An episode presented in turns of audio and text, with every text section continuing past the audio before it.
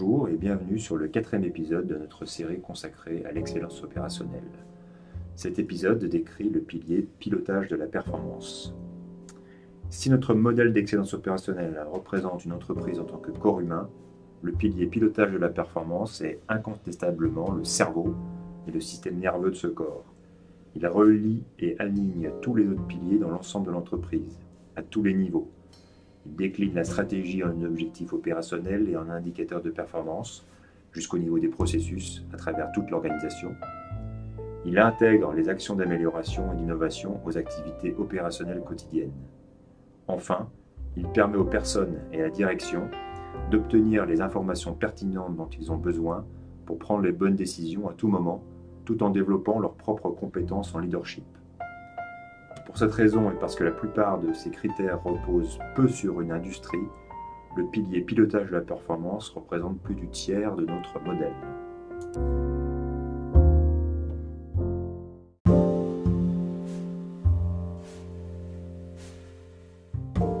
La première partie de ce pilier pilotage de la performance est celle des objectifs et indicateurs.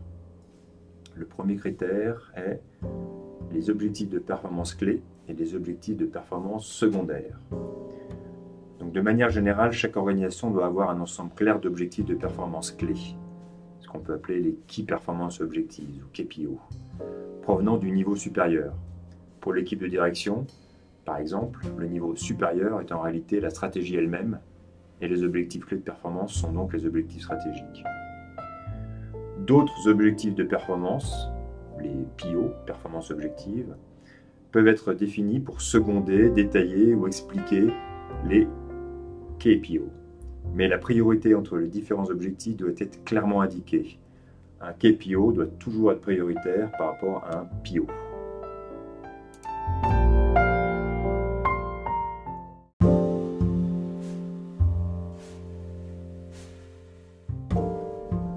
Le deuxième critère est la règle des 3-7-10 pour les objectifs de performance. Quelle que soit l'unité organisationnelle d'une entreprise, il n'existe pas de nombre correct d'objectifs de performance, que ce soit des KPO ou des PO. Il variera en fonction des spécificités de l'entreprise et de l'unité. Cependant, nous pensons également que pour obtenir les meilleurs résultats possibles, il convient de limiter les objectifs clés de performance, les KPO, à 3, afin de garantir une focalisation et un alignement clair à travers l'organisation. Il peut alors y avoir jusqu'à 7 autres objectifs de performance, les PO, afin de gérer la complexité de l'entreprise et euh, activer ou piloter plus finement les leviers de performance majeurs nécessaires à l'atteinte des résultats. Mais pas plus, sinon le manque de focalisation et la confusion commencent.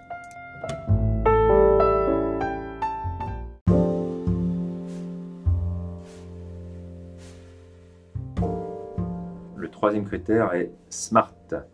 Donc chaque objectif doit répondre aux critères SMART suivants. S comme spécifique, l'objectif doit être non seulement spécifique mais très clairement défini.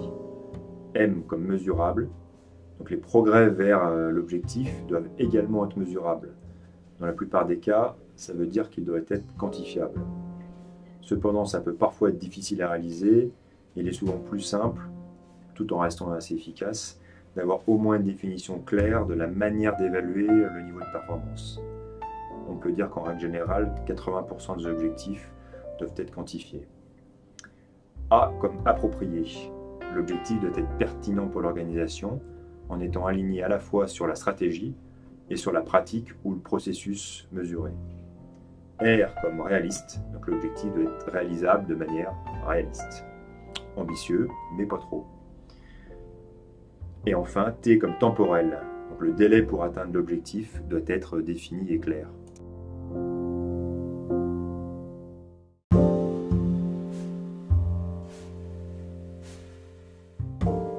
Le quatrième critère est celui des indicateurs avancés. Donc un indicateur qui est retardé est généralement un indicateur qui mesure un élément sortant ou un résultat. Autrement dit, il mesure quelque chose qui s'est passé et qui ne peut plus être changé.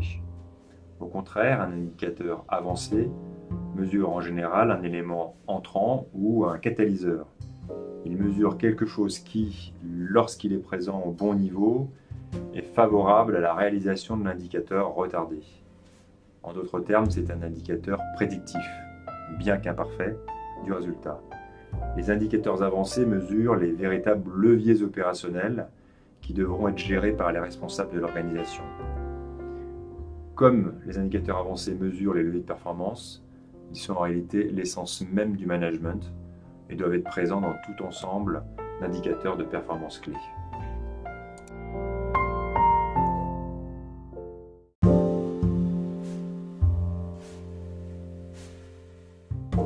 Le cinquième critère est d'avoir des objectifs de performance équilibrés. Donc les objectifs de performance, que ce soit les KPO ou les PO, hein, les Key Performance Indicators et les Performance Indicators, doivent suivre les principes du Balance Scorecard et être répartis dans les domaines suivants le domaine financier, le domaine des personnes et des compétences, le domaine des processus internes et le domaine client, que ce soit interne ou externe. Cependant, ça ne peut pas s'appliquer à toutes les équipes à tous les niveaux. La plupart des équipes de direction générale, qu'il s'agisse de la direction d'une société, d'une unité opérationnelle ou d'un site spécifique, doivent avoir des objectifs dans ces quatre dimensions. D'autres qui n'ont qu'une responsabilité partielle peuvent ne pas avoir d'objectifs dans toutes les dimensions.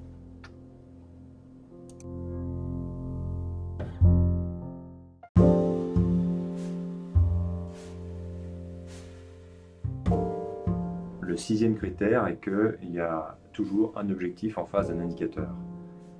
Tout objectif de performance doit avoir un indicateur de performance associé. Les deux doivent être officiellement communiqués et à jour. La réciproque est vraie, tout indicateur de performance a également un objectif associé. Un indicateur de performance qui n'a pas d'objectif n'est en fait qu'une donnée. Il n'est indicatif d'autre chose que de lui-même et certainement pas de la performance. Le septième critère est que les indicateurs doivent être gérés. Donc, tout indicateur, un KPO ou un PO, doivent être réellement gérés par l'équipe qui les a. Elles doivent être pleinement intégrées à la gestion opérationnelle. Donc, les indicateurs doivent être publiés, revus, analysés, comparés, etc. Tout indicateur qui n'est pas géré, c'est un poids mort inutile pour l'organisation et qui crée des activités superflues en plus pour les générer.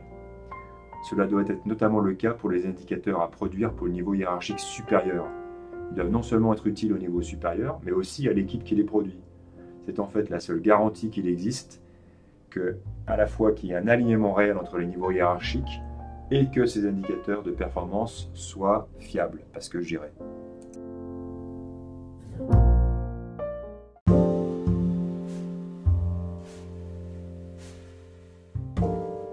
huitième critère est celui que les objectifs doivent être alignés à la responsabilité. Tous les objectifs de performance doivent correspondre au niveau de responsabilité des personnes ou des équipes responsables de ces objectifs. Elles doivent avoir la capacité d'influencer les leviers de performance permettant d'atteindre ces objectifs. Il existe deux situations dans lesquelles ce n'est pas tout à fait vrai et les objectifs sont quelque peu partagés ou communs. Le premier, c'est que définir des objectifs communs peut être voulu pour encourager l'esprit d'équipe et la collaboration. Le deuxième, c'est qu'il n'est pas toujours facile d'avoir un indicateur ne dépendant que d'une responsabilité claire unique ou se subdivisant entre des responsabilités clairement séparées. Il peut en fait ne pas y avoir de formule mathématique simple existante.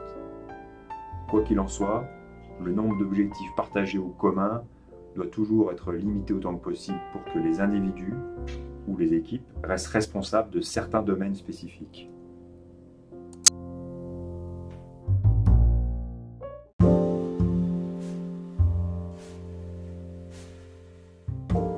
Le dernier critère des indicateurs est qu'ils doivent être standards. dans les grandes organisations en particulier qui possèdent plusieurs sous-unités du même type, plusieurs bureaux régionaux, usines de production, les indicateurs de performance clés pour des unités similaires doivent être standardisés. Toutefois, un certain niveau de personnalisation locale peut être nécessaire pour prendre en compte les différences locales, comme différents processus ou différents segments de clientèle.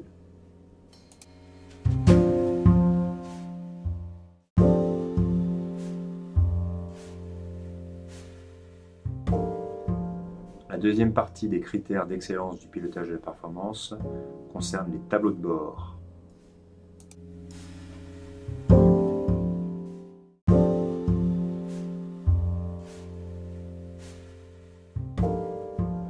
Le premier critère ici est que les tableaux de bord doivent être consolidés et concis.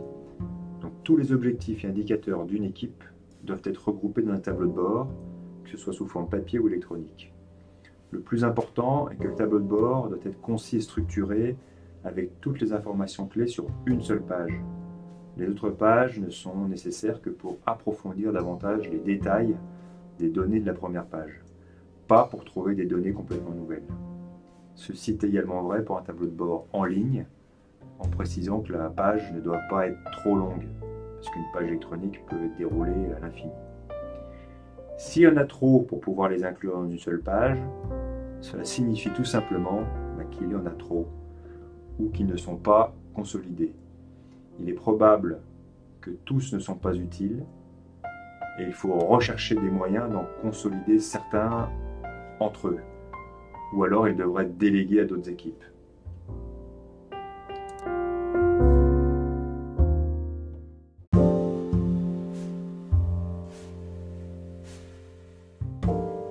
Deuxième critère ici est que le tableau de bord doit être communiqué régulièrement. Il doit être mis à jour régulièrement et communiqué à absolument tous les membres de l'équipe. S'il s'agit d'un tableau de bord en ligne, toute date de mise à jour doit être clairement indiquée pour toutes les personnes concernées. Le critère suivant concerne les indicateurs de performance, le statut visuel et les tendances. dans un tableau de bord, tous les indicateurs de performance doivent être comparés systématiquement à leurs objectifs de manière direct et visuel, généralement par un code couleur rouge, jaune, vert ou autre. Ça permet aux gens de voir immédiatement où concentrer leurs actions, leurs analyses ou leurs discussions. La plupart des indicateurs de performance et tous les indicateurs clés doivent permettre de visualiser facilement leur historique ou leur tendance.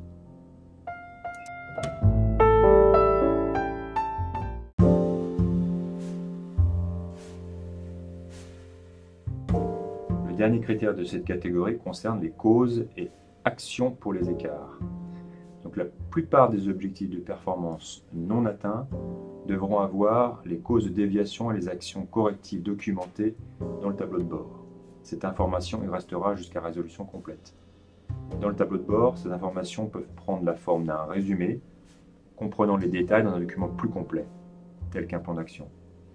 Toutefois, cela peut ne pas être le cas pour tous les objectifs si l'équipe se concentre en priorité, mais de manière claire, sur la résolution d'une partie d'entre eux.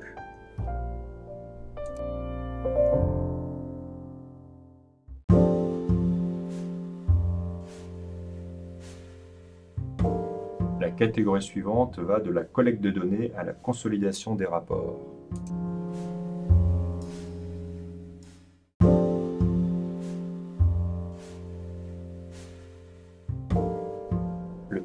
Est la collecte automatique des données.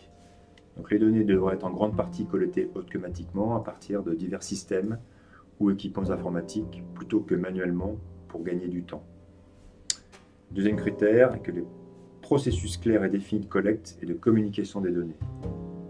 Les processus de collecte, de consolidation et même de diffusion de ces données doivent être définis avec des rôles et responsabilités clairement définis à tout moment le troisième critère concerne les données accessibles, précises et actualisées. Donc elles doivent être facilement accessibles à tous ceux qui en ont besoin dans un référentiel électronique commun ou une base de données. De même, les données doivent être à jour, précises, complètes et bien structurées, avec le bon niveau de détail et le bon format pour les différents euh, utilisateurs et leurs différents besoins.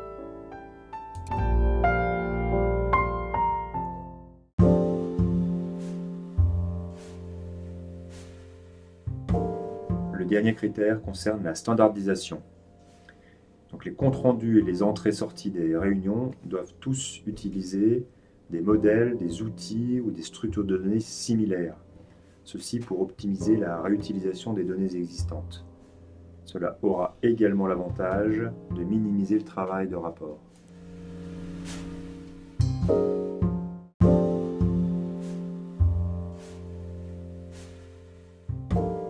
Troisième catégorie de critères concerne les réunions de décision. Donc les types de réunions qui sont dans ce périmètre ne sont que les réunions de gestion planifiée périodique, généralement utilisées pour examiner ou piloter les performances de l'entreprise lors de réunions d'équipe de direction, et cela à chaque niveau hiérarchique. Les réunions ad hoc, les réunions individuelles pour gérer la performance d'individus ne font pas partie de cette section.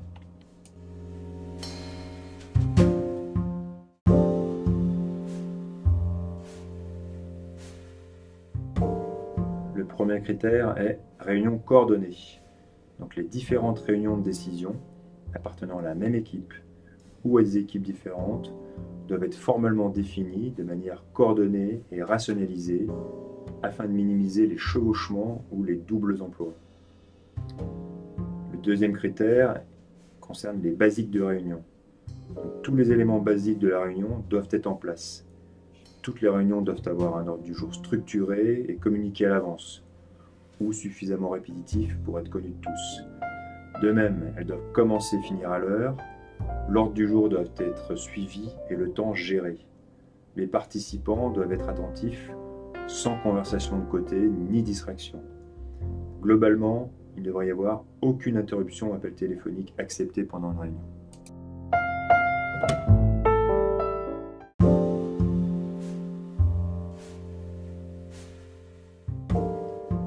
Critère suivant est le minimum de participants et de durée. Donc les réunions doivent avoir le nombre correct de participants et la durée idéale. Cette durée devrait être un compromis entre le temps minimal nécessaire pour couvrir le périmètre de pilotage et le temps maximal pour avoir une réunion efficace.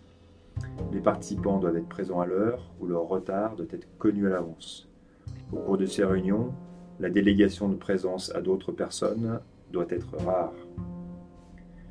Critère suivant est que les réunions doivent être fréquentes et périodiques. Donc pour toutes les équipes de direction, du plus bas au plus haut de la hiérarchie, une réunion de décision formelle, périodique et fréquente doit avoir lieu pour revoir les performances de l'équipe par rapport à l'équipe précédente et décider de nouvelles mesures ou actions. La périodicité de ces réunions dépend en grande partie de l'activité et du niveau hiérarchique de l'équipe elle-même. Mais habituellement, elle est hebdomadaire pour la plupart des équipes de direction intermédiaire. Elle peut être trimestrielle pour une réunion de conseil d'administration ou quotidienne pour une équipe d'atelier de production. L'important, c'est que la périodicité soit fixée et qu'elle soit suffisamment fréquente pour prendre des mesures correctives dans les meilleurs délais.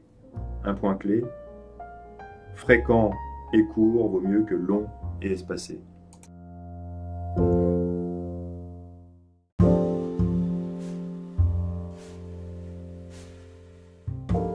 Critère suivant c'est le support d'un tableau de bord et la revue par exception. Donc les réunions de décision doivent être basées sur la revue d'un tableau de bord d'indicateurs de performance, une liste des actions en cours et toute autre donnée nécessaire pour piloter la performance de l'équipe. Les données d'entrée doivent non seulement être complètes, mais également correctes et mises à jour avant la réunion. Les indicateurs de performance doivent être formellement revus lors de la réunion en se concentrant uniquement sur ceux qui n'atteignent pas les objectifs de performance définis. Et si tous sont atteints, alors on peut revoir les moins bons ou réviser les objectifs à la hausse.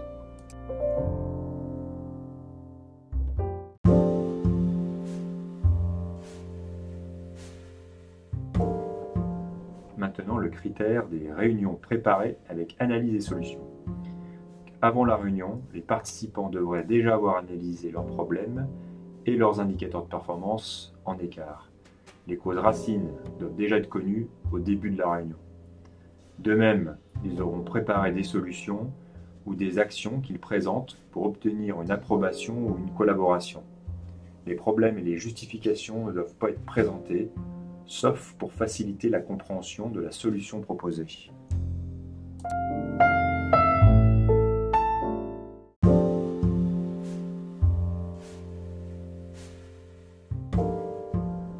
Minimum de discussions techniques. Donc toutes les réunions doivent se concentrer uniquement sur les sujets clés et au bon niveau. Les problèmes complexes et techniques doivent être toujours résolus en dehors de la réunion.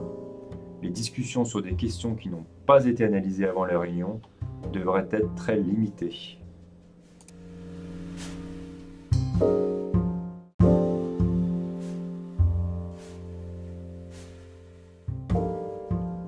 L'examen des solutions proposées. Les réunions de décision doivent être centrées sur la discussion et le choix des solutions proposées. C'est tout. Tous les écarts, causes racines et solutions proposées doivent être examinés de manière constructive et approfondie lors de la réunion elle-même. Les solutions ou explications insatisfaisantes doivent déclencher des actions visant à garantir leur résolution éventuelle. Critère suivant, un regard sur l'avenir. Convient de procéder à un examen systématique des événements ou des changements anticipés pour la prochaine période. De même, des actions proactives doivent toujours être prises lorsque cela est pertinent.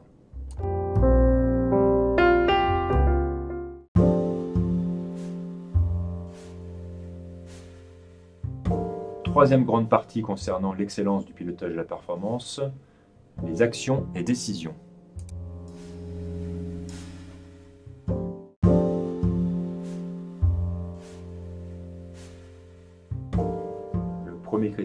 La définition et la responsabilité claire des actions.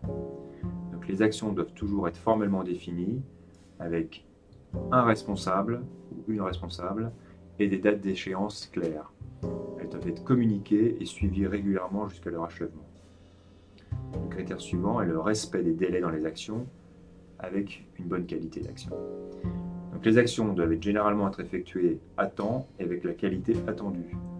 C'est un signe clair qu'il n'y a pas trop d'actions, que les délais sont réalistes et qu'il y a la volonté et la rigueur de mener à bien ces actions.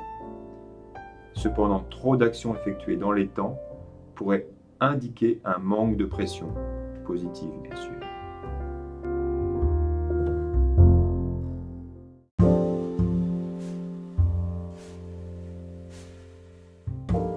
Actions coordonnées. Donc le nombre d'actions, de listes d'actions et de plans d'action doit être limité. Un mécanisme doit être mis en place pour garantir leur coordination entre les différentes équipes. Une grande variété de moyens est possible. La création d'une liste d'actions unique, la revue en comité de direction, un coordinateur ou un gestionnaire des actions.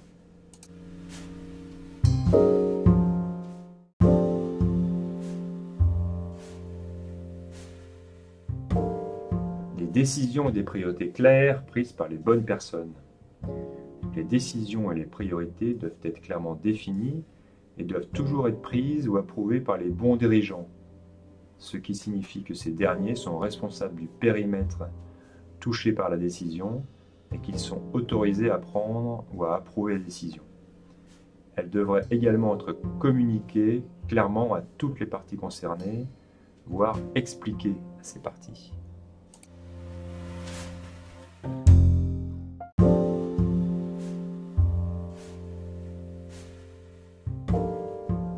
Des décisions et des communications. Les décisions importantes doivent toujours être correctement expliquées et renforcées par les dirigeants. Une communication appropriée et des documents justificatifs. C'est vrai pour toutes les personnes touchées directement ou indirectement par la décision. Les décisions devraient rarement faire l'objet d'un nouveau débat ou être remises en question une fois qu'elles ont été communiquées. C'est toujours un bon signe qu'elles ont été correctement débattues et argumentées en amont, qu'elles ont été bien communiquées et prises ou validées par les bonnes personnes.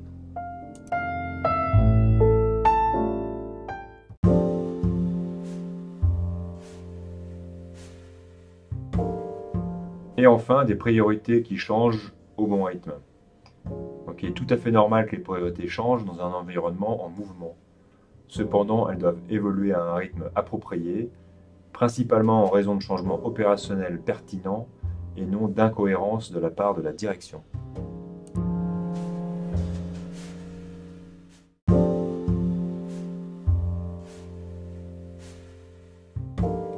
La dernière catégorie euh, d'excellence du pilotage de la performance est un management visible et visuel.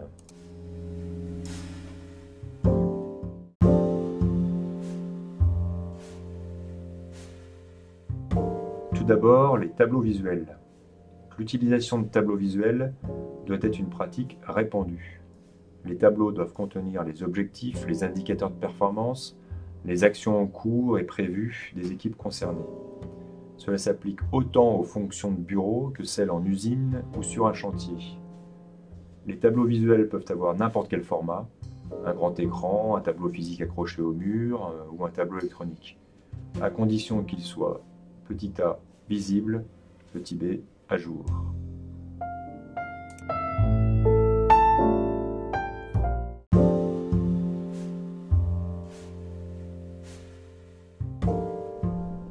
Ensuite, le management utilisant les tableaux visuels. Donc, les tableaux de bord visuels doivent être systématiquement utilisés pour les réunions de pilotage ou coordination des équipes. La plupart des données de la réunion provient de ces tableaux et de nouvelles informations ou actions y sont écrites pendant la réunion ou juste après la réunion si nécessaire.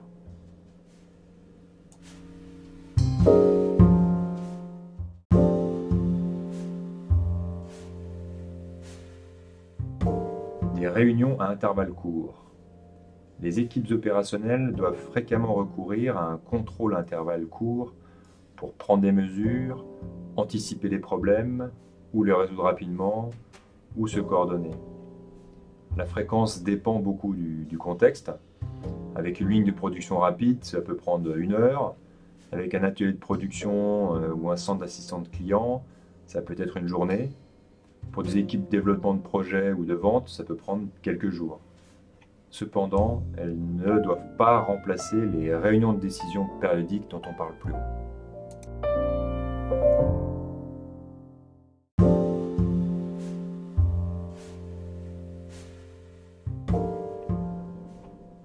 Routines managériales. Donc, tous les responsables doivent utiliser des routines managériales régulières pour interagir avec les membres de leurs équipes. Leur fréquence dépendra aussi du contexte. Elles peuvent se réaliser chaque semaine ou même tous les jours dans un environnement de production par exemple. Au plus, elles devraient avoir lieu une fois par trimestre. Elles doivent être simples, permettant une interaction de qualité. Il ne s'agit toutefois pas d'évaluations officielles de la performance. Elles doivent toujours être tournées vers l'avenir et doivent donner à chacun les moyens d'améliorer ses performances et ses compétences.